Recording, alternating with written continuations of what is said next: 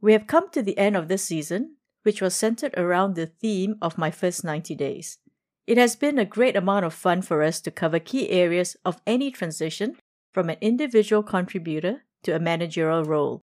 It has, in fact, brought us back to our own transition and journey and some great walks down memory lane for us. Some challenging and some fun moments which we hope that you have been able to relate to and learn from. We have covered in the first of uh, our seasons, or episode 17, the transition from an individual contributor to a new manager's role. The three key highlights in that episode are 1. The importance of establishing trust, 2. What made you a successful individual contributor will not necessarily make you a successful manager. And thirdly, it is therefore important to acknowledge that you need to learn new skills and get help to develop them. In the subsequent episodes, episode 18 and 19, essentially centered around authenticity and building and nurturing trust as a leader.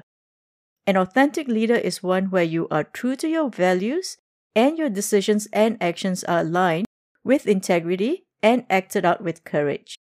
An authentic leader is the foundation for building and nurturing trust within your team and organization.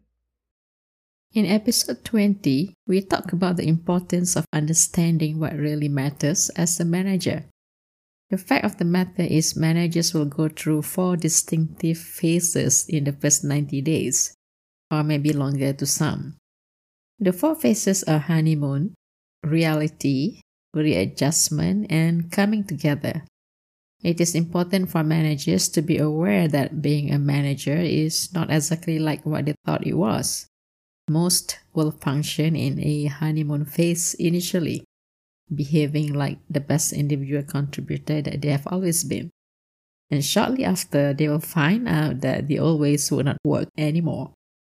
They need to readjust their approach to win people to work together. The focus is now getting results through people, and you need to make them want to execute with willingness and enjoyment. Upon successfully earning trust from their team members, then only the team can come together as a unit and be a force to reckon with. And in episode 21, we talk about creating predictable experiences for the best performance. The more predictable things are, the better your team members perform. And there are a couple of simple tools or processes that you can implement to achieve this.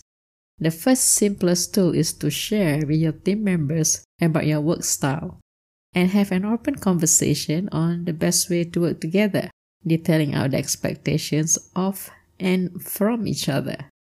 The second tool is to establish the rhythm of operations for your department so that everyone knows what to expect by when. This will help to create a smooth operation and enable your team members to focus on what really matters. One key thing to remember is to exercise great discipline in time management in executing your rhythm of operations. In episode 22, we talk about adopting the culture of continuous improvement. The culture of continuous improvement is about taking every engagement, every opportunity, and event as a learning process, about having the time to reflect and understand what's working, what's not, and what should be done differently for better outcomes. The best tool for this process is really by having a feedback friendly culture in your department. There are three key fundamental factors to nurture the culture of continuous improvement. The first one is for everyone to have a growth mindset. The second factor is the belief that failure is a stepping stone towards success, and the third factor is leading by example.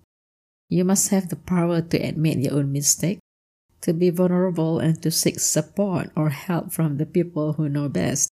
Remember, it is all team effort and all is better together, leveraging on everyone's strength rather than trying to act like you know them all. In episode 23, we focus on the central question around team development and the role that you play as a leader to develop and nurture skills and competencies of your team.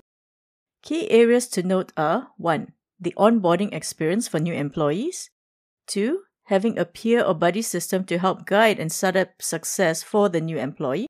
And three, a regular and constant communication feedback loop to ensure that challenges and future development needs are addressed.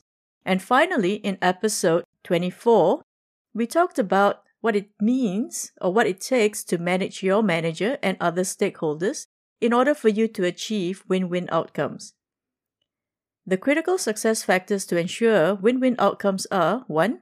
Open and consistent communication between you and your manager as well as other stakeholders. Number 2. To address issues and challenges up front and to hold one another accountable. 3. Establishing and nurturing relationships and trust with stakeholders along with establishing common goals and KPIs. We completed season 3 with all the nuggets for you to transition from an individual contributor to a new manager as smooth as possible. The key takeaways are it is imperative that you be yourself. Be aware that regardless how successful you were before, New managerial role is the exact opposite of what you have done successfully prior to your promotion. You will shine when you know how to lead, motivate, and get results through people. You will only be successful when you make them very successful in their individual roles. Work on earning trust and nurturing trust from your team members. With that, we wish you a great success. Moving forward, we will begin season 4 a month from now. We will introduce a new format for our season 4 as well. We will add a video podcast based on the feedback that we have received to date. The topic for season 4 is the attributes of successful leaders. We will walk with you through the journey of understanding the attributes of successful leaders, determining where you stand, what the gaps are, and specific actions needed for you to be the leader that you want to be. Until then, we wish you a very productive and happy life. Thank you for taking the time to listen to our podcast. Please subscribe to the podcast and let us know what you would like to learn next. And give us your feedback as we aim to continuously improve on what we're doing. Check out our respective websites at lisalamcoach.com and sawanaali.com. Take care and remember, you're not alone in your struggles as a manager.